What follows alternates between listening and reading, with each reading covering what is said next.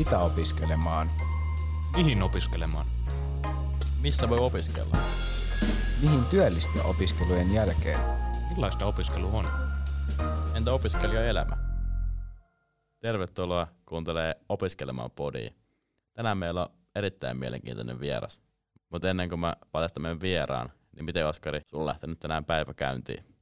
Ihan loistavasti, että aamupäivä meni vähän tuossa kouluhommia hoitaessa ja sen jälkeenkin sen jälkeen ollaankin sitten käyty näitä podcast-hommia läpi ja nythän me ollaan täällä sunkaan äänittelee. Mites sun päivä? Ihan jees, kiitos kysymästä. Olin tänään duunissa ja sieltä sitten äkkiä tulin tänne, mutta onneksi tulinkin, koska tänään on kyllä mielenkiintoinen vieras. Haluaisitko esitellä meidän vieraan? Joo, meidän vieras on tänään Jenni Puoliväli Oksala. Saattaa olla jollekin teistä tuttu jo Instagramista. Jenni tulee tänään kertoa meille vähän lisää, että minkälaista työelämä on lääkärinä tai miten esim. opiskelut on tukenut työelämää. Moikka hyvä kuulija. Tervetuloa meidän Lääkiksen kolmanteen jaksoon. Meillä on täällä Jenni vieraana. Haluaisitko Jenni kertoa vähän tarkemmin, että kuka sä oot ja mitä sä opiskelit? No sen ehkä kaikki vähän arvaakin, mutta missä sä oot enemmänkin töissä nykyään? Joo, eli mä oon tosiaan Jenni Puoliväli Oksala nykyään ja tota, mä valmistuin 2018 lääkiksestä ja aloitin tota erikoistumisen anestesiologia ja tehohoitoon tuossa 2019 syksyllä, että mä oon tässä ollut äitiyslomalla nyt tässä niin kuin viime kesäkuusta lähtien. Niin tuntuu, että menee nämä vuodet vaan niin nopeasti ja tosiaan tällä hetkellä olen täällä Seinäjoella ja teen keskussairaalapalveluita ja jossain vaiheessa sitten tuohon Taussiin menossa myös tekemään osaa sitten erikoistumisesta. Okei, okay, se, on, se on hauska kuulla. Ja usein tota ajatellaan, että lääkärin ammatti on semmoinen kutsumus, joka on niin kuin ihan pienestä pitää olla selvänä, selvänä niin kuin unelmana, niin oliko sun tapauksessa näin? Oliko se selkeä valinta, että halusit lääkäriksi? No ei todellakaan ollut, että mulla oli hyvin pitkään sille, että ei missään nimessä lääkäri, että mä mietin lukion jälkeen, että mitäköhän mä lähtisin opiskelemaan, että kiinnosti ihminen ja biologia, ehkä tutkiminen, biokemia ja joku vastaava, mä niihin lähdin silloin heti lukion jälkeen hakemaan ja sitten jäin välivuodelle, kun en oikein tiennyt, että mitä sitä tekisi. Ja sitten siinä välivuoden aikana rupesi se lääkis kiinnostaa ja oikeastaan sen jälkeen, kun se ajatus tuli päähän, niin sitten en niin kuin päässyt enää siitä eroon, että se oli niin kuin pakko päästä ja lähteä kokeilemaan sitten ja katsoa se kotti. Hienoa. Monesti tälleen opiskeluajalta niin kertyy mahtavia muistoja, niin onko sulla jäänyt joku tämmöinen yksittäinen tai vaikka parikin muisto, jotka on selvästi jäänyt opiskelun tähtihetkiksi? No mä just äh, mietin tuota, mä ehkä sanoisin, että mä, mulle on jäänyt parhaiten mieleen just noi kandiaiset ja sitten varsinkin proffikset, eli nämä tämmöiset isommat proffikset on lääkiksen lopussa tämmöinen valmistujaisjuhla aina vuosikurssille. Toki nyt pari vuoteen niitä ei ole päässyt samalla tapaa viettämään tämän koronan vuoksi, että se on varmaan ollut semmoinen niin kuin kohokohta ja sitten toki ne kandiaiset oli siinä ainakin Oulussa niin, niin toisen vuoden jälkeen, että tavallaan kun siirrytään prekliinisestä vaiheesta kliiniseen, niin sitten on semmoiset niin kuin juhlat, niin, niin tota, ne on ollut semmoisia, mitkä on niin kuin jäänyt mieleen, mutta toki mä oon hirveän vähän käynyt missä opiskelijapileistä ja vastaavissa, että mä oon vain enimmäkseen urheillut ja käynyt koulussa sen, mitä on ollut pakko. Niin, niin tota, mulla sitten ehkä ne muistot on enemmän sieltä kuntosalilta kuin koulusta. Joo. Oletko sitten silleen opiskeluaikoinakin, että se urheilun ja opiskelujen yhdistäminen oli semmoinen tosi tärkeä asia ja onnistuiko se hyvin? Joo, kyllä se onnistui tosi hyvin ja toki Oulussakin, kun on semmoista luentopainotteista ja sitten mä en ole hirveästi luennoilla istua, niin mä sitten paljon niin opiskelin itsekseni ja sitten mulla jäi paljon aikaa urheilla ja tehdä sitten sitä. että toki niin opintojen edetessä tuli sitten enemmän sitä, että ne opiskelu vei enemmän aikaa, mutta varsinkin siinä alkuvaiheessa niin mä koin, että oli tosi hyviä aikaa kyllä urheilla. Et paria kertaa päivässä ja välillä vähän liikaakin, että olisi ollut ihan hyvä, kun ei olisi ihan niin paljon ehtinyt aina. Mulla tulisi tuohon, liittyen kyssäri, niin usein tota, lääkärisopiskelijat ajattelee, että se prekliininen vaihe voi olla vähän semmoinen tylsä, kun siinä ilmeisesti käydään aika paljon niin kuin, semmoista niin kuin teoriatason hommaa, eikä pääse niin niiden potilaiden kanssa toimimaan, niin oliko sulla sitten tavallaan semmoinen iso niin kuin hetki, kun pääsit sieltä prekliiniseltä vaiheelta kliiniseen vaiheeseen? Joo, kyllä mäkin koin just tällä ja mä muistan itse siinä pari eka vuoden aikana miettineen, että onkohan tämä nyt sittenkään mun juttu, että, että tota, hirveästi se kirjan pänttääminen ei jotenkin napannut, mutta sitten kun pääsi just klinikkaan ja pääsi potilaisiin kiinni ja sitten tavallaan siihen oikeaan lääkärin työhön, niin sitten myös niin kuin se teoriakin kiinnosti siellä taustalla huomattavasti enemmän, kuin se sai yhdistettyä siihen tavallaan käytännön työhön. Joo. Siinä kliinisessä vaiheessa kuuluu myös paljon tämmöisiä harjoitteluja, niin kuin esimerkiksi amanuensseja ja sun muita. Niin missä kohtaa sä pääset tekemään tämmöistä niin kuin oikeata lääkärin, lääkärin niin kuin töitä sitten? Ähm, mulla on eka amanuenssuuri, mikä mä oon tehnyt, niin on kakkosvuoden keväällä. Mä tein patologialla, kun mä sain äh, niin kuin hyväksi luettua jonkun verran opintoja, kun mä ennen lääkistä opiskelin kemiaa ja fysiikkaa tuolla Jyväskylän yliopistossa, niin mä tein sitten sen, mutta siinä vaiheessa oli vielä niin alussa, että ei pystynyt tavallaan tekemään sitä, sitä työtä, mitä patologit tekee, että kun oli vasta pari vuotta opiskellut. Mutta eka kunnon työn mä ajattelisin, että on niin kuin neljännen vuoden jälkeen, kun on saanut kandin oikeudet ja päässyt sitten tekemään oikeasti lääkärin sijaisena töitä. Että mä itse olen ollut tosi paljon tuolla Anella ja silloinkin olin myös neljännen kesän. Olin täällä Seinäjoella leikkaussalissa töissä ja se oli kyllä semmoinen paikka, mikä kasvatti tosi paljon ammatillisesti, kun piti ottaa vastuuta ja sai ottaa vastuuta ja, ja tota, tuntui just, että pääsi oikeasti tekemään niitä omia töitä. Joo. Ehkä tuosta vielä silleen, että kun pääsit siihen niin kuin lääkärin sija, tai niin kuin pääsi harjoittelemaan ja pääsi siihen itse työhön kiinni, niin huomaat että se tavallaan olisi ollut suuri ero siihen, että mitä se nykypäivänä sulla, että saa, missä kohtaa tuli semmoinen olo, että tämä on sitä oikeaa lääkärin tietä, eikä sille, että nämä valvottiin niin paljon sitä toimintaa? No kyllä mä silleen sanoisin, että myös jo silloin neljännen vuoden kesällä oli niin kuin hyvin lähellä. Sä totta kai nyt kun on pitempään tavallaan opiskellut ja sitten myös jo erikoistunut jonkun matkaan, niin sitten jossain vaiheessa tulee se, että tajuaa, että no en mä nyt oikeasti tiennyt silloin vielä yhtään mitään, että nyt niin kun ehkä pelkää enemmän asioita verrattuna mitä silloin, että silloin vaan meni innolla ja jes pääsee kokeilemaan ja tekee ja kaikkea muuta, että nyt niin kuin miettii asioita vähän eri tavalla, mutta tota, kyllä mä sanoisin, että silloinkin tuli jo tosi hyvin sitä niin kuin oikeaa kokemusta oikeasta työstä. Ja meillähän toki puhutaan tuosta erikoistumisesta vielä vähän myöhemmin, mutta just Anella, mä tiedän voiko sanoa, että se on hyvin valvottu, mutta tavallaan, että meillä on aina niin kuin määrätty se, joka on tavallaan takuurina, eli niin kuin tarvittaisiin auttaa ja etukäteenkin, kun mietitään niitä anestesiamuotoja ja muita, niin voisit hänen kanssaan miettiä, että miten tämä kannattaisi toimia ja tarvittaisiin hän on sitten siinä apuna, että se on paljon enemmän semmoista kädestä pitäen opettamista verrattuna moneen muuhun alaan. Sitä voitaisiin keskustella vähän tuota erikoistumisesta, niin sanoit tuossa aikaisemmin, että sinulla tuli siinä neljännen vuoden kesällä jo vähän ideaa, että se voisi olla se anestesiologia ja anestesiologia niin kuin erikoistuminen ihan jees. Niin tota, oliko sinulla sitä ennen semmoista hirveätä palloilua, että mihin sä haluat erikoistua, kun mitä ainakin maan koulun, niin lähestulkoon kaikki lääkäriopiskelijat miettii niitä eri erikoistumisaloja niin kuin tosi paljon ja se mieli muuttuu siinä matkan varrella tosi usein. Niin oliko sulla semmoinen selkeä valinta siinä kohtaa, että haluat mennä just tähän, tähän niin kuin erikoistumaan? No mulla oli tosi selkeä, että et mulla tuli jo lääkiksen alkuvaiheessa aika äkki, että just toi anestesiologia ja tehohoito voisi olla mun juttu tai sitten akuutti lääketiede. Ja sitten ehkä siinä myöhemmässä vaiheessa sit vähän mietin myös sitä akuuttilääketiedettä, mutta kyllä mä niinku edelleen koen, että toi on kaikista eniten se oma ala ja kyllä se tuli heti silloin neljännen vuoden kesällä tosi vahvasti, että tämä on se, mitä mä haluan tehdä. Olisi kyllä mielenkiintoista kuulla vähän lisää, että miten se erikoistuminen niin käytännössä tapahtuu. Et ilmeisesti siinä on tämmöisiä, niin kuin, tai ilmeisesti se on aika pitkä prosessi, että sitä ihan muutamassa vuodessa saada maaliin. Sinne pitää myös ilmeisesti hakea. Haluaisitko kertoa vähän lisää vielä tästä erikoistumisprosessista?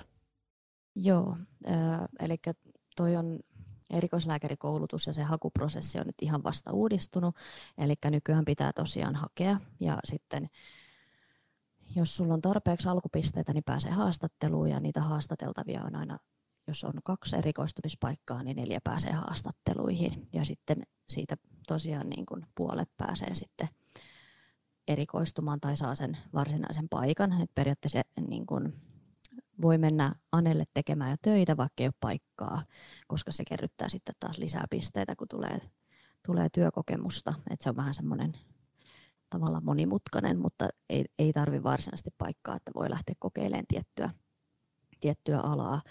Ja sitten itse erikoistuminen kestää varmaan noin viidestä kuuteen vuotta. Et aikaisemmin se on ollut selkeästi se kuusi vuotta, mutta nykyään niin ajatellaan, että se olisi enemmän osaamisperusteinen kuin aikaperusteinen, että sitä enemmän sitä osaamista seurataan ja monitoroidaan tai katsotaan tavallaan, että tietyt asiat käydään läpi ja joku voi valmistua vähän nopeammin kuin toinen, mutta kyllä mä luulen, että ei tuolta varmaan alle viidessä vuodessa kukaan tai päästä. Joo.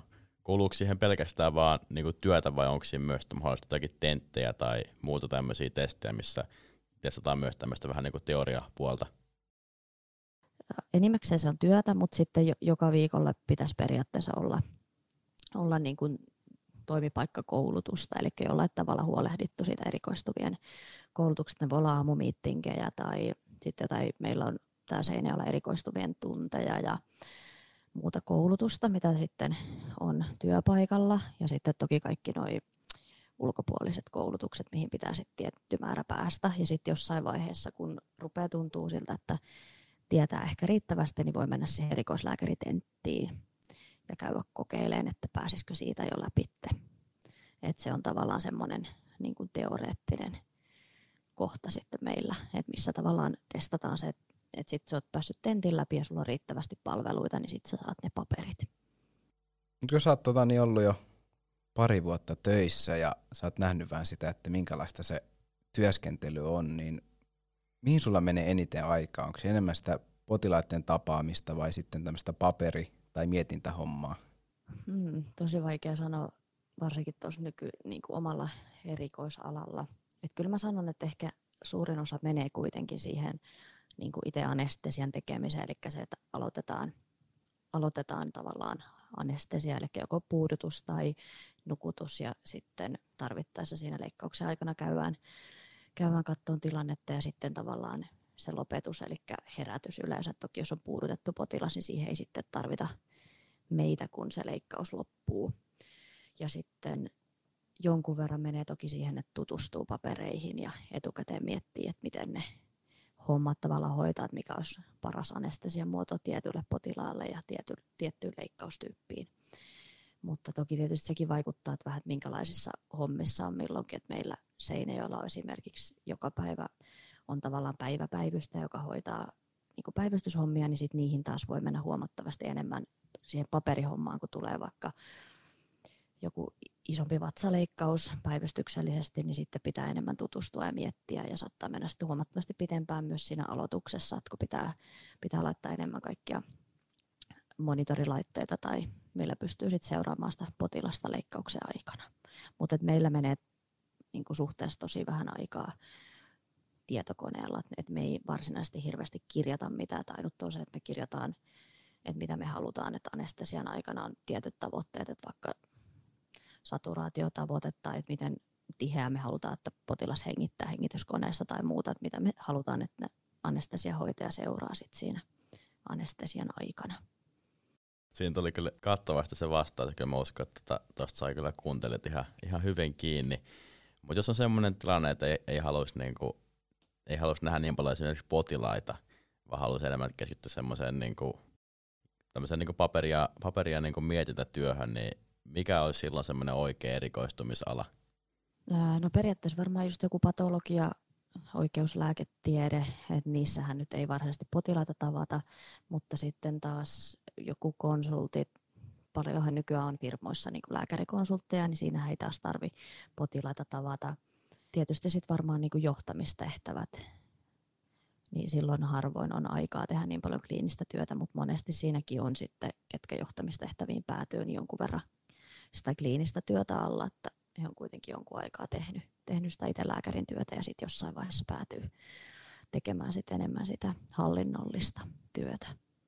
Jos miettii tämmöisiä niin kuin tärkeitä taitoja lääkärin työssä, niin onko se jotenkin muuttunut se kuva, että jos jotenkin muistaa sitä ennen, ennen kuin pääsi kunnolla töihin ja nyt kun on ollut sitten kunnolla töissä, että onko se muuttunut se kuva ja mitä tämmöisiä taitoja sitten voisi olla? On varmaan muuttunut. Mä luulen, että varsinkin alussa sitä niin kuin kiinnitti ehkä jossain määrin epäoleellisiin asioihin huomiota ja just mietti paljon sitä, että osaanko mä vaikka ommella tai osaanko mä tehdä, tehdä jonkun tietyn toimenpiteen, mutta että kyllä mä nykyään ajattelen, että varmasti se potilaan kohtaaminen ja tavallaan ne sosiaaliset taidot on kaikista tärkeimmät, varsinkin jos sä teet niin potilaiden kanssa töitä ja sulla on työkavereita, joiden kanssa sä työskentelet, niin kyllä mä niin ajattelen, että se on kaikista tärkeintä, että se niin kommunikaatio sujuu, koska sitten kun ymmärtää ja osaa kysyä potilaalta oikeat asiat ja toki potilas uskaltaa sitten sanoa, niin sitten yleensä myös se itse diagnostiikka on paljon helpompaa. Et toki on tärkeää osata myös niitä temppuja tehdä ja meidän alalla varsinkin se on paljon temppujen tekoa, mutta sitten kyllä siinä on paljon muitakin tärkeitä juttuja, mitkä olisi hyvä osata. Joo. Mua kiinnostaa se, että valmistaako koulu mitenkään tuommoisiin niin potilaskohtaamisiin, vaikka tämmöisiä niin perus sosiaalisia taitoja, vai onko nämä semmoisia juttuja, mitä kehittyy vaan siinä niin kuin lääkärin työssä? Meillä ainakin Oulussa oli niin potilaan kohtaaminen kurssi, että se alkoi heti silloin ekana vuonna ja sitä oli niin kuin ripotelle joka vuodelle, mutta mä en oikein niin itse muista, että mä olisin hirveästi saanut sieltä mitään eväitä, että se on varmaan myös aika hankala opettaa, että mä itse muistan, että mä oon ehkä suurimmat semmoiset niin aha-elämykset siinä potilaan kohtaamisessa saanut, kun on nähnyt jonkun toisen lääkärin tekevän ja on miettinyt, että ei vitsi, toi onkin hyvä, hyvä potilaiden kanssa, että mäkin haluan toimia tolleen, tai sitten nähnyt, että okei, että toi olikin vähän tökerö tai noin, että mä en ehkä halua, halua sit itse taas tolla tavalla toimia. Mutta että kyllä se paljon, ainakin mä koen, että mä oon paljon oppinut myös työelämässä. Joskus on tota, niin, puhuttu paljon siitä, että, tai ainakin harkittu, että lääkäreiden tiettyjä toimintoja voitaisiin korjata roboteilla ja tämmöisillä, että vähennettäisiin myös sitä niin kuin ihmisten vastaanottoa, että pystyttäisiin etäpalveluiden kautta antaa hoitoohjeita, niin oletko nähnyt tämmöistä muutosta viime vuosina lisääntyvän vai onko se ollut silleen, että se on ollut koko ajan läsnä, läsnä sun työuran aikana? Kyllä mä niin jossain määrin ajattelen, että se on niin lisääntyvissä määrin ja se on ehkä niin semmoista siihen perustyöhön tukea. Et mä mietin omaa ammattiani esimerkiksi siinä, että hengityskoneessa tulee tiettyjä toimintoja, että mitkä oot ennen joutunut vaikka anestesiakaasuja säätämään enemmän niin kuin itse, tai anestesiahoitaja on säätänyt niitä leikkauksen aikana, mutta nyt sä pystytkin siihen koneeseen ohjelmoimaan suoraan sen tavoitteen, ja sitten se kone säätää koko ajan sitä tarpeen mukaan, että paljonko menee niitä kaasuja. Niin mä ajattelen, että tommosiin tulee koko ajan enemmän ja enemmän sit sitä niin kuin tietokoneapua ja varmaan sit tulevaisuudessa myös niin kuin diagnostiikkaankin, mutta en mä usko, että tekoäly tulee ihan heti ainakaan meitä täysin korvaamaan. Joo, se tuntuisi kyllä aika hurjalta, jos jonkun hoito taisi robotti niin kuin ihmisen sijasta. Joo, kyllä se kuulostaisi ja sitten en mä tiedä, kyllä kuitenkin tämä meidän ammatti on paljon sitä ihmisen kohtaamista, niin mä en tiedä, miten se robotti sen kohtaisi sitten. Näetkö jotain semmoisia lääkärin tai toimialoja, missä tämmöinen niin kuin lisääntyvä robotiikka olisi niin kuin tarpeellista ja näetkö jotain semmoisia, missä se tällä hetkellä aiheuttaa jotain ongelmia? Mä en osaa tuohon nyt kyllä oikein vastata, että mulla ei niin kuin, kun paljon on mun mielestä tulossa esimerkiksi niin kuin radiologiaan tai että tietokone, niin kun se riittävästi näkee tietynlaisia kuvia, niin sitten se tunnistaa ne tietyt muutokset sieltä, mutta että kyllä niin kuin edelleenkin radiologia paljon koulutetaan ja heille varmasti on, on runsaasti työtä ja ainakin meillä ihan oikeat radiologit ne kuvat katsoo. Että mä en tiedä, että on, onko noi sitten miten kaukana oikeasti siitä, että ne voisi tulla niin kuin kliiniseen käyttöön. Ja että missä siitä, mutta varmaan se olisi just se semmoista diagnostiikan apua, eli, ja sitten sitä, että, että se niin kuin tietyissä päätöksissä ehkä auttaa tai tekee tekee niin kuin jossain määrin meidän puolesta tai tekee semmoista tuplatsekkausta, että ei niin kuin unohu joku asia tai joku haittavaikutus tai lääkkeiden interaktiot, mikä se on suomeksi, niin kuin, no tavallaan, että jos on use, useampi lääke päällekkäin, niin sitten voi tulla jotakin tosi hankalia haittoja, niin sitten taas, että jos ei itse hoksaa ajatella, niin sitten se tietokone varoittaa sitten, hei, että sulla nyt, sä oot määräämässä tämmöistä lääkettä. Mua kiinnostaa myös semmoinen, että tota, kuitenkin niin lääketiede muuttuu jatkuvasti ja varmasti koko ajan, koko ajan niin kehittyy se, että miten pystytään potila- potilaita hoitamaan, niin varmasti siihen kuuluu myös tämmöistä koulutusta niin kuin lääkärin niin kuin työskennellessä ja varsinkin tällä erikoistumisvaiheessa sehän on niin kuin pitkälti pelkästään koulutusta, mutta onko niin kuin tämän erikoistumisen jälkeen myös koulutusta näille valmistuneille lääkäreille? Kyllä niitä on ja just noita niin kuin isompia koulutuksia, niin kyllä erikoislääkäritkin käy niissä ja tulevaisuudessa on suunnitelmissa tavallaan semmoinen, että myös niin kuin erikoislääkärien osaamista ja kouluttautumista seurataan ja tavallaan pidetään huolta siitä, että kaikki käy. Kyllä mä luulen, että varmaan niin kuin 99 prosenttia käy vapaaehtoisesti muutenkin koulutuksissa ja haluaa kouluttautua ja olla niin kuin ajan hermolla, mutta tavallaan että sitä vielä tarkemmin sitten seurattaisiin, että sä niin kuin tietyn väliajoin oot tietyt koulutukset käynyt tai sitten onko se mahdollisesti joku pieni tentti tai, tai joku vastaava. Joo, ja onkin silleen, että nämä tulee työnantajalta kehotukset mennä näihin koulutukseen vai miltä taholta nämä, nämä sitten tulee? No mä en tiedä, miten se sitten, kun, kun tulee mahdollisesti se uudistus, että tästä erikoislääkärienkin kouluttautumista seurata, että tuleeko se sitten työnantaja. Todennäköisesti siellähän varmaan parhaiten ollaan perillä, perillä sitten, että mitä, kukakin on käynyt. Ja nyt niin kuin tällä hetkelläkin, no kyllä porukka mun mielestä aika lailla, se on ihan kiva, niin kuin, että sä näet kollegoita, paitsi nyt korona vuonna ei ole ollut mitään niin kuin, lähikoulutukset, kaikki on etänä, mutta tavallaan, että se on niin kuin, semmoista verkostoitumista myös ja vähän pääsee sieltä työpaikan ulkopuolelle ja sitten oppii ehkä uusia asioita tai sitten muistuttelee niitä vanhoja, että kyllä niin kuin porukka haluaa mennä niihin koulutuksiin. Ja ainakin mua tälle on tai mä oon pitkään pohtinut sitä, että kun on, on vaihtoehtona mennä yksityiselle vai julkiselle puolelle, niin oliko sulla se selvä päätös ja miten tämmöinen päätös yleisesti tehdään ja minkälaiset ihmiset sitten ohjautuu yksityiselle ja onko se jotenkin, jotenkin erityinen, että vasta myöhemmällä, myöhemmällä uran kohdalla mennään sinne vai miten tämä toimii tämä valinta? No mä luulen, että osittain ehkä niin ajaudutaan, mutta sitten myös tämä erikoistuminen, että se paljon hyvin vähän on niin kuin yksityisellä puolella koulutusoikeuksia, että pystyy kouluttamaan erikoislääkäreitä, niin se on yksi, mikä tavalla ohjaa sitä, että tässä vaiheessa on pakko mennä julkiselle puolelle. Mutta esimerkiksi mäkin olen siinä koulutuksen lop- tai niin kuin lääkiksen loppuvaiheessa ja sitten vähän valmistumisen jälkeen niin paljon päivystänyt niin kuin yksityisen firman kautta. Et sekin oli sillä, että se oli mun mielestä antoi semmoista vapautta, että mä sain itse valita, minne mä menen, mitä mä teen minkä verran ja aika niin kuin jouhevasti ja lyhyellä niin kuin varoitusajalla päättää niistä asioista. Ja sitten taas ehkä tulevaisuudessa, niin en mä nyt ole sille pois sulkenut sitä, etteikö voisi tehdä myös osittain yksityiselläkin, että monethan tekee, tekee mutta tavallaan nytkin kun mä oon vasta erikoistumassa, niin ei voi mennä tekemään yksityiselle puolelle anestesialääkärinä töitä, koska mulla pitää olla aina se niin kuin takuuri niin sit siellä ei ole semmoista tarjota, että pitää sitten olla erikoislääkäri, että voi mennä sinne töihin. Joo. Oletko kuullut tämmöistä, tämmöistä, että niin kun tavallaan yksityinen pyrkisi koko ajan hakemaan julkiselta puolelta niitä osaajia, vai miten se sitten toimii, että onko lääkäreillekin semmoinen vaan työilmoitus, että täällä tarvitaan? Ää, no, mä en ole ehkä tuohon törmännyt, kyllä mä koen, että lääkärit menee myös paljon niin kuin sen perässä, että missä on niin kuin hyvä olla. että jos sun on hyvä olla siellä julkisella puolella siinä Suomessa työpaikassa, niin en mä usko, että on hirveästi tarvetta sit lähteä välttämättä yksityiselle puolelle, mutta toki tietysti se tuo taas semmoista tietynlaista vapautta.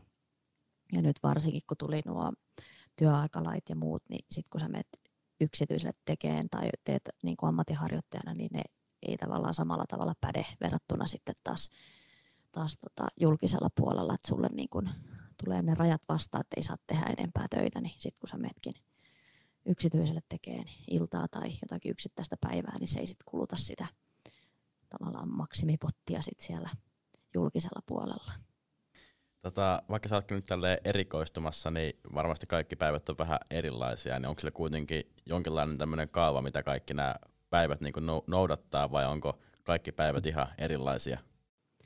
On siinä kaavaa tavallaan, että se on aina, meillä alkaa 7.30 työ ja sitten yleensä on aamuraportti, milloin kerrotaan, päivystäjät kertoo, että mitä on niin kuin yön aikana niin kuin suurin piirtein tapahtunut tai semmoinen, että no oli tämmöistä ja tämmöistä, jos jotain mielenkiintoista, niin voidaan siihen tarvittaessa paneutua tai miettiä sit porukalla, että miten olisi pitänyt ehkä toimia tai muuta.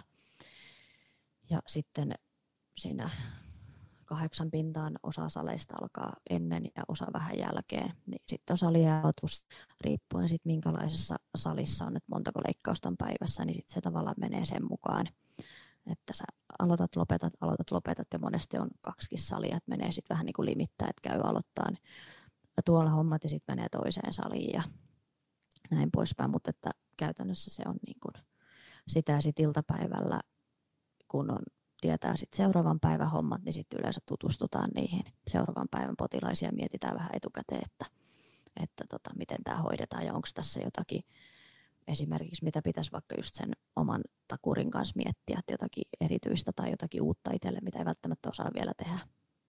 Okei, okay, okei. Okay. Nyt alkaa meidän tota, podcasti lähestyä loppua, niin haluaisitko heittää kaikille tämmöisille tuleville lääksihakijoille ja mahdollisesti just opiskelujen aloittajille jotakin tämmöisiä vinkkejä, että mitä kannattaa, mihin kannattaa panostaa vaikka siinä opiskelussa tai mitä kannattaa odottaa tai jotakin muita vastaavia? No mä ehkä vaan itse ajattelisin just niin kuin itse siinä vaiheessa, että kannattaa sitä hyvää todellakin odottaa, että vaikka se tuntuu siinä alussa tylsältä ja tota, ehkä miettiä, että onko tämä oma juttu tai muuta, mutta kyllä se sitten kun pääsee potilastyöhön ja muuta, niin yleensä sitten siinä kohtaa alkaa palkitsemaan ja ehkä alusta alkaa yrittää niin kuin tunnistaa ne oleelliset asiat, koska sitä tietoa on ihan valtavasti, niin se, että mikä on niin kuin sen potilaan hoidon kannalta merkityksellistä ja mitkä on niitä asioita, mitkä pitää niin kuin osata ulkoa ja mitkä voisit tarkistaa ja tarvittaessa siinä potilasta hoitaessa vaikka ottaa selvää. Joo, ihan loistava Jenni, että pääsit tänne meidän vieraaksi ja nyt lava on sun. Kerro susta vähän ja kerro, mistä sut voi löytää. Joo, eli mut löytää tuolta Instagramista Jenni Puoliväli tililtä ja tällä hetkellä se on aika täynnä tätä kotiarkea vauvan kanssa, mutta tosiaan toukokuussa on palailemassa töihin ja pikkuhiljaa taas rupean sitten muutakin sisältöä sinne tuottamaan. Sitten myös kollegan kanssa on tehty yksi kausi lääkäripodista, eli jos ei sitä ole vielä tullut kuunneltua, niin kannattaa käydä se tsekkaamassa ja jatkoa on siihenkin tulossa. Vahva suositus näille molemmille kanaville. Kiitos vielä Janne, että pääsit meidän vieraaksi. Kiitos oikein paljon, oli mukava tulla. Janne, mä varmistan, että sä seurasit tätä asiaa, niin aloitko nostaa mulle, että mitä sulle jäi mieleen tästä jaksosta? Joo, no ainakin ihan ekana mun tulee mieleen toi erikoistuminen. Et se on kyllä aika hieno homma ja siinä pääsee tekemään työn ohella aika vahvasti sitä erikoistumista. Totta kai siihen kuuluu tämmönen pieni tentti, mutta se päähomma liittyy siihen työntekoon. Ja myös se, että ei kyllä ainakaan mun silmiltä vaikuta siltä, että robotit tulee korvaamaan lääkäreitä, vaan kyllä sitä ihmiskontaktia kaivataan aina. Ja ehkä se jäi myös jännen työpäivästä mieleen, että se noudattaa tämmöistä kaavaa, mutta totta kai siihen kuuluu myös vaihtelua. Loistavaa. Mulla tuli ihan samat pointit mieleen. Mutta sulle kuulija, hei. Tää oli Opiskelmaa podcastin ensimmäisen kauden viimeinen jakso opiskelualoja. Meillä tulee vielä ensimmäiseltä kaudelta kaksi jaksoa, Toisessa sä kuulet vaihto-opiskelijan suusta, minkälaista vaihto-opiskelu on ja kuinka se eroaa Suomessa opiskeluun. Viimeinen jakso tulee olemaan yhteistyöjakso mielenkiintoisen organisaation kanssa. Kannattaa pysyä kuuloilla. Moikka! Moikka! Opiskelemaan podcastin ovat tuottaneet Oskari Valkama, Lauri Talvitie, Eero Reijonen, Janne Peltokorpi Yhteistyökumppaneita on Tuusulan kunta, Suomen lukiolaisten liitto, Nuorten akatemia ja TAT, Nuoret ja talous, organisaatio.